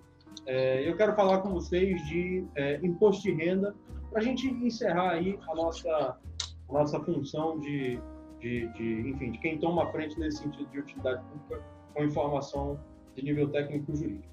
É, o IR teve a sua declaração anual adiada, né? Eu queria saber com vocês quais são é, as consequências desse adiamento, é, tanto em termos de arrecadação por parte do Estado, mas, sobretudo, como é que vai ficar a vida é, de quem, é, do contribuinte, né? É, ele vai ter aí um período até quando? Eu não sei se no momento da publicação desse nosso videocall já vai ter expirado, mas é importante a gente esclarecer aqui de qualquer forma. Como é que fica a situação, tanto por parte de, de por, por, do ponto de vista da Receita, quanto do ponto de vista é, do contribuinte? Solte sua pílula de sabedoria, Paulo. É, essa parte não é contigo? Do vencimento? O vencimento foi parcelado para junho, né? É, das, das entregas. Eu só não lembro a data. Lembra a data, Vitor? Foi dia 30, na verdade, eles deram. Assim, começou engraçado até. Né? Quando eu falei de pílula de sabedoria, era porque eu tinha certeza que tu ia falar da, da, da, da, capacidade dos caras de tentar fazer com que o cronograma de restituição se mantivesse, mas os de declaração não. Aí eu queria saber como é que você ia conseguir explicar isso. Porque a ideia original era essa, por sinal. A ideia original do Ministério da Economia era fazer a prorrogação das declarações para as pessoas físicas. E é bom a gente deixar isso frisado desde já, porque o IR da PJ está mantido. E diga-se de passagem, é o caixa do governo federal. Vou já até mencionar isso em maior detalhe. As pessoas físicas, as declarações tiveram seus prazos alterados, então nada muito é, inesperado até, dadas as circunstâncias. Não, é, não estamos em condições normais de temperatura e pressão para manter aquele deadline de 30 de abril como normalmente. E a ideia original do Ministério da Economia, por sinal, era manter o calendário das restituições. Então, por incrível que pareça, você ia ter os primeiros lotes de restituição acontecendo ao mesmo tempo em que ainda havia prazo para fazer as declarações. Eu não tenho registro de alteração no calendário das restituições, mas a prorrogação dessa declaração significa para os cidadãos mais tempo, evidentemente, de certa forma até significa mais é, blindagem dos sistemas da Receita Federal, aqueles travamentos que a gente vê noticiado todos santos 30 de abril todo ano, o pessoal deixando para o último dia para declarar, dá meio-dia, o sistema trava, nego entra em pânico, corre para Esse ano vai ser, esse ano vai mudar só o dia, vai ser 30 de junho. Esse ano a gente, vai mudar, a gente vai mudar só Talvez o dia. Talvez mude o dia da notícia. É. Esse ano a gente vai fazer diferente. Não, não vai ser então, eu, eu, eu não posso rir muito, não, porque eu ainda não declarei o meu também. Eu não posso rir muito, porque posso ser eu ferrado dia 30 de junho eu esquecer de. Né? Mas é, é, é, basicamente isso. Para fins de arrecadação, a informação que a gente precisa ter. E aí eu pego o gancho do RPJ. Existe uma razão pela qual não vai ter, em hipótese nenhuma, qualquer medida de moratória, passamento seja que for do IRPJ.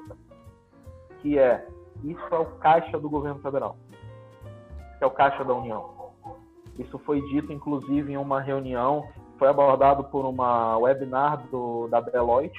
Um dos sócios da Deloitte estava numa reunião com a presença do ministro Paulo Guedes e do presidente Bolsonaro.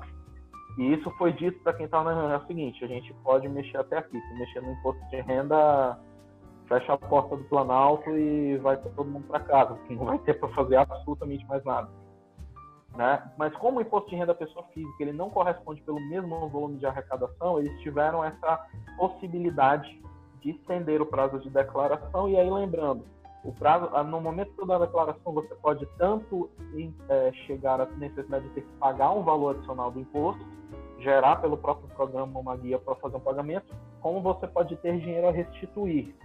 Então, isso, de certa forma, até joga um equilíbrio, porque o volume das restituições na maioria das declarações, como elas são sempre feitas no fim do prazo, também vai significar mais tempo para o governo federal administrar as restituições. Como o fim do lote vai ficar um pouco mais distante do momento que a gente está vivendo de pandemia, então o gasto, entre aspas, e a instituição também vai ser um fôlego importante para a União nesse momento. De impactos, eu acho que a gente pode pode isolar nessa forma. Não sei se o Paulo quer, quer comentar se ele vai ficar rindo na minha cara se eu esquecer de transmitir até o fim do dia do último dia, mas bora lá. é a velha máxima, né? Casa de ferreiro, espeto de pau, isso daí existe uma. Desde, desde que o mundo é mundo. Isso é normal. Pois é. Isso é normal, cara. Acontece, acontece. Mas, assim, eu acho que o Vitão explicou muito bem, inclusive é muito interessante isso que ele falou, que eu realmente não sabia, e faz todo sentido o governo se financiar nesse momento no imposto de renda da pessoa jurídica e postergar algumas coisas sobre o consumo, que é o IVA federal, que é o PiscoFins, é muito interessante, muito inteligente, e eu realmente não sabia dessa informação, Vitão. Muito, muito é, obrigado por repassar para mim. A atividade pública está para mim, no caso, né? Se eu, se eu, encontrar, se eu encontrar a íntegra dessa webinar da Deloitte no YouTube, eu até compartilho com vocês. Eu acompanhei no webinar, não sei se eles deixaram salvo em algum lugar. Excelente. Foi bem excelente. elucidativo. Excelente. E, gente, como é que fica a situação dos, da, da, do pessoal que já estava inscrito na, na, dívida, na, na dívida ativa? É, é, vai poder ser feita uma renegociação nesse período? E em relação a quem tinha é, parcelamento, esse parcelamento pendente, ele vai ser abonado? O que, que vai acontecer? Eu vou, eu, eu vou abordar a questão do, da dívida ativa, então. Você fala do parcelamento, pode ser? Bora. Eu vou, vou pegar, eu não vou, vou me alongar muito para ficar mais breve. É, mas enfim, nos últimos dias a gente teve a notícia em relação ao voto de qualidade no CARF, né? Realmente foi a, a grande notícia. Mas poucos sabiam que essa lei, o que ela tinha era, era, era a conversão do MP do contribuinte legal, que permite a transação tributária da PFN com os contribuintes, com base no artigo 171 do CTN. Até é 171, mas não é, não é estelionato, não. É realmente a transação tributária que a PFN pode fazer com o contribuinte. E a PFN, é, é, tirando grandes devedores, é, via de regra, ela publica editais com condições para negociar os débitos com a, com a PFN. É, eu não, não, sei de cabeça as condições que foram publicadas agora, mas eu sei que tem edital publicado é, para transação tributária de débitos inscritos em dívida ativa, conforme a lei de conversão do emprego contribuinte legal. É, tem também uma portaria, não lembro o número agora, suspendendo a, a, a cobrança né, de alguns débitos inscritos durante, durante um certo período de tempo pela, por causa da pandemia. Mas vou ficar devendo o prazo correto e o número da, da portaria ou da normativa que realmente não, não lembro. Talvez a Vitão pode me, me auxiliar nesse ponto. É, a gente está falando aí, complementando, Paulo, são 90 dias. Ah, eu também vou ficar te devendo o número da portaria, mas o prazo é de 90 dias e é, não sei se tu concordas, mas é meio que o falso alívio. Por 90 dias a PFN disse pra gente, não vou fazer novas inscrições Aí, durante esse período de tempo, supostamente isso significa menos impactos no seu no seu operacional, né? Porque você tem uma CDA, não é só que você vai ter que ficar dando F5 no site da Justiça Federal vendo se você está respondendo por uma execução fiscal. É também sujeição a medidas mais severas de cobrança, como a que tem se propagado com maior velocidade recentemente do protesto de CDAs né? Isso aí, bom, isso aí. Um, o próprio Cadinho, né? O, o, o, o, é próprio Cadinho. É, mas pensa assim, um civilista vai ser a melhor pessoa para te dizer por que, que um dos seus piores pesadelos é se um dia você for protestado. Infel... Quem já passou por esse pesadelo sabe que nunca é nunca mais. E isso é uma das medidas mais utilizadas recentemente pela PFN na cobrança de CDAs e só o que eles fizeram foi, durante esse período de 90 dias, e aí a gente daqui a pouco vai ter que discutir uma eventual prorrogação ou não, porque a depender da, da evolução, não só da pandemia, mas das condições econômicas, essas medidas podem acabar sendo postergadas, né? E na volta das condições normais de temperatura e pressão, meio que vai todo mundo levar esse pequeno choque de realidade. Cobranças voltam a ser escritas em dívida é, medidas de cobrança das CDAs já existentes voltam a ser aplicadas. A gente está, nesse momento, é, é, uma medida até razoável da PFN só gerar esse alívio. Porque pensando, por exemplo, no protesto, o impacto econômico que você tem de sofrer um protesto pode ser crucial na realização de algum pagamento que você tem que fazer alguma providência que você tem que tomar, né? Então... Crédito, meu amigo. Mercado, o maior problema hoje do mercado é crédito. Pronto, pronto. Crédito, fala exato, exatamente o que... Vamos, vamos, vamos dar, nome, dar nome aos bois, crédito bancário. É, é, é a é. grande questão hoje. É o que estamos discutindo hoje no Congresso, estava vendo a CNN, o G1, é que o crédito, o crédito que, o, que, o, que a Caixa Econômica tem que dar para as empresas não está chegando na ponta. Então, assim, o grande problema hoje é crédito, né? é, é caixa. Com, e a empresa potencial pela fazenda pública, ela, ela, vai ter mais dificuldade de ter acesso a crédito. Essa, essa é a grande realidade. Exatamente. Eu até confesso, eu vou fazer um parêntese aí. Eu vou, vou, eu vou, eu vou te contar que, comparado a, a praticamente, praticamente todas as medidas que a União noticiou, e até pensando em impacto de arrecadação, impacto nos cofres públicos, eu às vezes me pego pensando por que, que a gente não podia ter feito, guardadas as devidas proporções, evidentemente, que a Alemanha fez. Não sei se vocês tiveram registro de qual foi a, a grande medida que a Angela Merkel implementou na Alemanha. Foi literalmente de disponibilizar dinheiro para todos os cidadãos da Alemanha. Você fazia um cadastro, algumas horas depois você recebia um, um depósito, você recebia uma injeção de 5 mil euros para ajudar nos seus custos ali durante o período de isolamento social. Eu te confesso que eu estou longe de ter domínio sobre os números de, de, impactos de uma medida a esse exemplo no Brasil, até porque vê a da Caixa Econômica, 600 reais para um determinado grupo de pessoas já gerou um impacto multibilionário. Imagina se a gente fizesse uma coisa em maior valor e mais larga escala. Vitor, qual fonte? Eu estou falando isso porque o Paulo falou certinho, não está chegando na conta. E as medidas, de uma forma geral, a gente tem percebido isso, elas não estão chegando na ponta as empresas estão sofrendo mais do que as medidas conseguem auxiliá-las. Se as medidas fossem suficientes para resolver a vida de todo mundo, você não tinha necessidade, por exemplo, de suspensão de contratos de trabalho. Você não precisava tomar medidas mais, mais drásticas para garantir a sobrevivência empresarial. É só um, só um pensamento aí que eu, que eu deixo nesse mérito. Então, tu tens a informação sobre a fonte na Alemanha desses recursos? Cara, a fonte é tecnicamente o próprio Tesouro Alemão. Na prática, a fonte foram todos esses últimos anos que Angela Merkel foi é, mal falada por praticamente 90% dos líderes globais por supostamente ter medidas de austeridade, de estar economizando, de estar capacitando o tesouro, deixando de investir é, recursos vultosos em N frentes na Alemanha. Mas a postura dela de economia foi o que permitiu a Alemanha ter nesse momento, salvo em número, 750 bi de euros para fazer um pacote que só foi rivalizado no mundo pelo anunciado pelo Donald Trump nos Estados Unidos. É a CEP Quem sabe? E 15 é, quem sabe se nos últimos 20 anos o Brasil tivesse aplicado austeridade de verdade, não essas medidas que a galera da geração Snowflake gosta de falar nas redes sociais de maldades de um governo fascistoide, agora pelo amor de Deus. É, quem sabe nos últimos anos a gente tinha capacidade financeira da máquina pública suficiente para a gente ter como arcar com medidas desse calibre, ou pelo menos algo próximo disso. Infelizmente a gente vai ter que esperar uma outra pandemia e muita lição aprendida para talvez ver lá na frente alguma coisa assim acontecer. Paciência. Deus nos livre de uma, de uma próxima pandemia ou que essa se, se alastre por a gente tem que aprender, né? A gente que eu digo, né? Enfim. A população é. em geral, a sociedade, todo mundo que tem que pensar sobre o que a gente está comentando aqui. Gente, é, eu preciso encerrar com vocês pelo nosso tempo.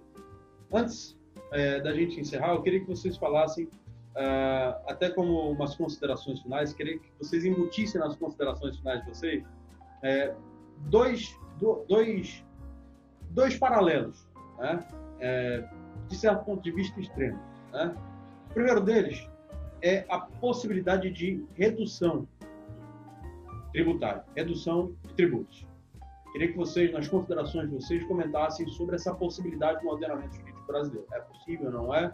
E, paralelamente a isso, queria que vocês se despedissem da gente, é, comentando essa vertente que tem crescido aí nas últimas semanas, é, que traz aí a ideia, né, como eu falei é, é lá no começo, alguns economistas, alguns tributaristas estão vislumbrando aí essa necessidade de criar um novo, um novo, um novo tributo, né? Seja é, um, um, IGF, seja, é, enfim, é, um empréstimo compulsório, né, levando em consideração até as condições que aquela PEC do, do, aquela PEC da guerra, né, criaria. né, para a flexibilização do orçamento público é, federal. Vitão, começa contigo. Eu vou chamar redução de sonho. eu, eu, eu, poderia deixar por aqui, mas, cara, é, eu, não, eu, não, eu não vou conseguir tecer comentários melhores do que o Paulo fez nesse método. A gente só pode sonhar com redução no dia que a gente tiver uma máquina pública que sabe gastar. Ou seja, vai ter que ter eficiência no gasto. E que consiga ser sustentável, que não praticamente por um esquema de pirâmide. Cara, odeio dizer isso, mas hoje o Brasil virou um gigantesco esquema de pirâmide. Em todos os níveis que você possa imaginar, porque você tem o quem menos detém capacidade financeira arcando com os maiores custos. Quem tem maior capacidade financeira está proporcionalmente no paraíso. Aqui não é que não é que quem está mais no topo pague pouco tributo, não, paga muito. Mas a, a, o dispêndio proporcional que tem face ao seu patrimônio é baixíssimo comparado a quem está aqui com seu meio salário mínimo, um salário mínimo, porque a rotina, as necessidades das pessoas fazem com que elas sintam os efeitos da carga tributária maléfica que o Brasil tem muito pior do que reconheçamos pessoas como até mesmo nós que somos muito privilegiados face a maioria da população brasileira, a gente não tem como deixar de reconhecer isso. E olha que se está difícil para nós, imagine para quem tem que trabalhar durante o dia para garantir um iogurte para o filho ou para a filha na noite, né? Então, é bom sonhar com redução, é ótimo, é justo, mas passa por a gente refletir o que é que nós queremos da máquina pública, com o que a máquina pública, portanto, tem que gastar quais são os objetivos que nós temos que perseguir coletivamente e até que ponto nós estamos dispostos a abrir mão dos nossos ganhos, dos nossos patrimônios, que isso não deixa de ser uma decisão coletiva. Quem está no Congresso redige lei, mas quem bota o pessoal no Congresso somos nós. De certa forma, cada, cada movimento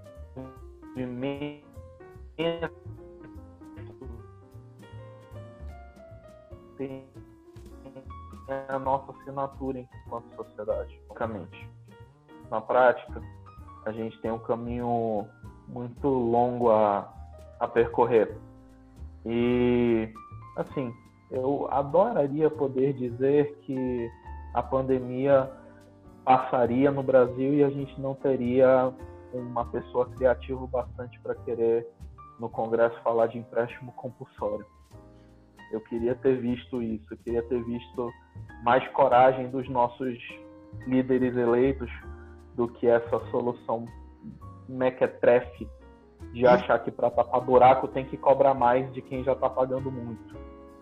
Né? Mesmo que você limite o empréstimo compulsório àqueles famosos 1% da população, as empresas com maior é, patrimônio, cara, ref, ref, vamos refletir aqui bem rapidinho. Foi assim que começou o imposto de renda. O imposto de renda nasceu numa Inglaterra cercada pela guerra, cercada por guerras napoleônicas. E a ideia de uma tributação sobre renda nasceu como uma forma de garantir ao Estado inglês meios para enfrentar, enfrentar as despesas de guerra.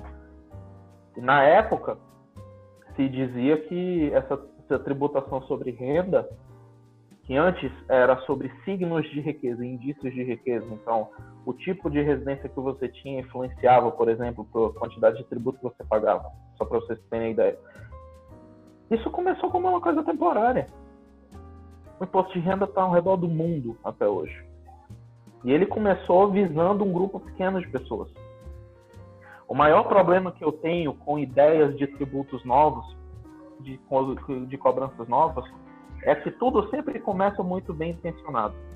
Você sempre diz que vai atingir só um núcleo pequeno de pessoas que não vão sentir falta daquele dinheiro. Mas uma vez que nós deixemos o Estado abocanhar mais um pouco das nossas liberdades, isso não tem volta. Leviatã nunca vai deixar de ter fome.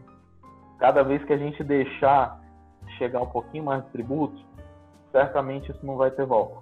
Então, o que hoje vai começar como uma promessa de abocanhar patrimônio só dos privilegiados, como um dia o imposto de renda começou, uma hora vai ser subvertido, o que era temporário pode virar permanente e se transformar numa coisa que vai ter ônus para a sociedade como um todo.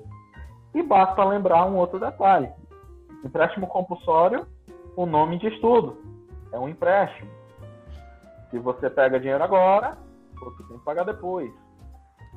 Como é que a União vai pagar depois desse dinheiro que pegou emprestado agora? Vão ter que fazer mais um malabarismo fiscal, querendo mais dinheiro de algum lugar, arrancando mais patrimônio de alguém, ou de alguma, algum grupo, ou de alguma classe econômica. E essa bola de neve vai continuar acontecendo. E vai continuar aumentando, até que uma hora a avalanche vai nos engolir como um todo. E o Leviatã terá triunfado. Desculpa aí as excessivas menções do Hobbes, mas é porque para mim esse cara não podia estar mais perto quando ele narrou o que, que o Estado é de verdade. Mas acho que é basicamente isso. E aí já adianto para ti, Marcos, e para ti, Paulo, muito obrigado pela oportunidade de estar aqui comentando brevemente essas ponderações com vocês. E torçamos para que a gente consiga sair desse caos todo, pelo menos com as nossas liberdades preservadas, que até isso já se tem sinalizado que está em ameaças. E é isso. Excelente. Paulinho, manda. É, vou, vou emendar já aqui. É, eu vou ser muito breve. Minha, a sua pergunta é muito interessante, mas a minha resposta tem três pilares bem diretos: redução da carga tributária, sonho. A consequência disso, por outro lado, é algo chamado curva de Laffer, que nós estamos vivendo hoje uma retração do PIB e mantendo a carga tributária hoje no patamar que está, pode ser que em algum momento, que é a curva de Laffer, a arrecadação comece a cair, mesmo não reduzindo carga tributária. E nós vamos ter que ter outros meios de induzir produção para soerguer a economia. É, isso é muito complexo e a gente pode marcar depois outra live para conversar sobre esses pontos. Bora. Quanto ao empréstimo compulsório é, temporário, né, que é, inclusive eu vi lá o artigo que você me enviou, Marcos, do desembargador Marcos Abraham, né? É realmente uma autoridade financeira, uma pessoa gabaritada na matéria. E, em parte, eu concordo com ele.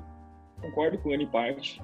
É, a, a, grande dificuldade de implementar esse tributo é algo que o Vitão falou, é a questão delimitar a base de cálculo que vai ser quem vai pagar o tributo, como, como isso vai ser pago.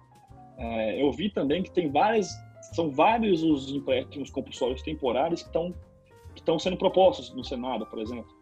Então tem uns que falam que vai sobre as empresas que faturam acima de um bilhão, tem outro que fala que vai ser as pessoas que têm o patrimônio que corresponde a 12 mil vezes o valor de isenção de imposto de renda. Então, de fato, são pessoas que têm patrimônios vultuosos, Talvez esse 1% que o Vitão falou.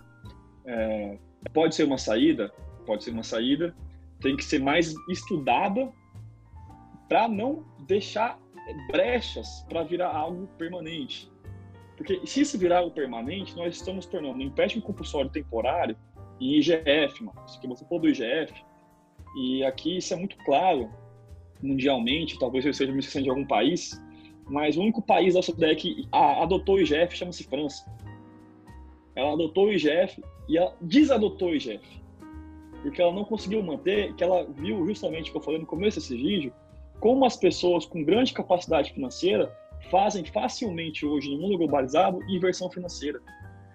A partir do momento que você vê que o país está levando demasiadamente tributação de, de grandes é, conglomerados econômicos, aquele conglomerado sai do país e leva o dinheiro para outro lugar. Então, assim, isso é muito arriscado também. E é por isso que é muito difícil falar de coisas tão complexas num curto espaço de tempo, mas basicamente isso. Redução da carga tributária não é possível. Temos que tomar cuidado com a curva de Laffer para não manter a carga tributária nos níveis que estão com PIB retração e a arrecadação cair ainda mais. E IGF nunca. E empréstimo compulsório temporário, algo a, a ser estudado. É, essa é a minha humilde opinião por enquanto, com as poucas coisas que eu pude ler sobre a matéria. E, enfim, uma honra estar aqui, muito bom rever vocês e dividir, conversar, trocar essas ideias. e aprender muito mais do que do que ensinar e do que falar, né? É, essa é, é, a, é a máxima que eu termino aqui. E agradecer o Marcos, né? O, Marcos, o Marcos é uma pessoa, cara, que, ó, isso tem que ser falado no público. O cara, o cara é, é dedicado, ele dá, dá oportunidade para todo mundo participar e ir atrás das coisas. Realmente, parabéns, Marcos, pela iniciativa, porque você está fazendo, cara, você não está precisando ganhar dinheiro nenhum, você tá, pô, você mandou a pauta aqui toda bonitinha para a gente, organizada, vai editar tudo isso daqui, e com o simples objetivo de ajudar as pessoas. Então, assim, se a gente pode contribuir aqui 1%, com pouco que eu sei, um pouco, um pouco que o Vitão sabe, para as pessoas entenderem um pouquinho mais de como está o nosso sistema tributário, quais são as perspectivas, é, e isso deve, deve ser Marcos, a gente tem que ser bem sincero que foi quem organizou tudo isso daqui.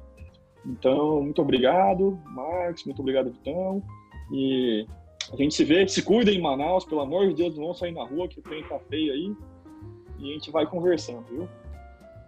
Gente. Eu vou fazer meu teste rápido segunda-feira, hein? Bora torcer pra eu dar positivo no, nos anticorpos. Positivo nos anticorpos, né? Pelo amor de Deus. É, se o outro der positivo também, aí eu vou ficar um pouquinho mais preocupado. aí é complicado, cara. Dá notícia aí, Vitor. Gente, eu que agradeço, cara. Eu que agradeço. É, sou fã de vocês. É uma honra para mim poder estar tá, é, utilizando esse espaço com pessoas que entendem desses assuntos que eu estou trazendo para a pauta, exatamente com essa finalidade, né, de realmente contribuir, de agregar valor, produzir um conteúdo que é, tenha tanto uma utilidade é, é pública, né, para o público em geral, como também uma utilidade para a comunidade jurídica, porque com certeza é, todos esses assuntos relacionados às consequências da pandemia vão passar a ser cobrados também, né, em provas de OAB, provas de concurso. Então, é, são temas aí interessantes a, a, vários públicos diferentes e com um, um, um, um, time de uma qualidade dessa, a gente consegue atingir todos esses públicos com qualidade, levando o tema com uma profundidade que é, eu acredito ser suficiente uh, para quem precisa informar, para quem precisa saber dessas informações. Muito obrigado, viu, gente? Valeu demais. Tamo junto. Valeu, um abraço, boa noite. Valeu. Um abraço para todo mundo, boa noite. Valeu.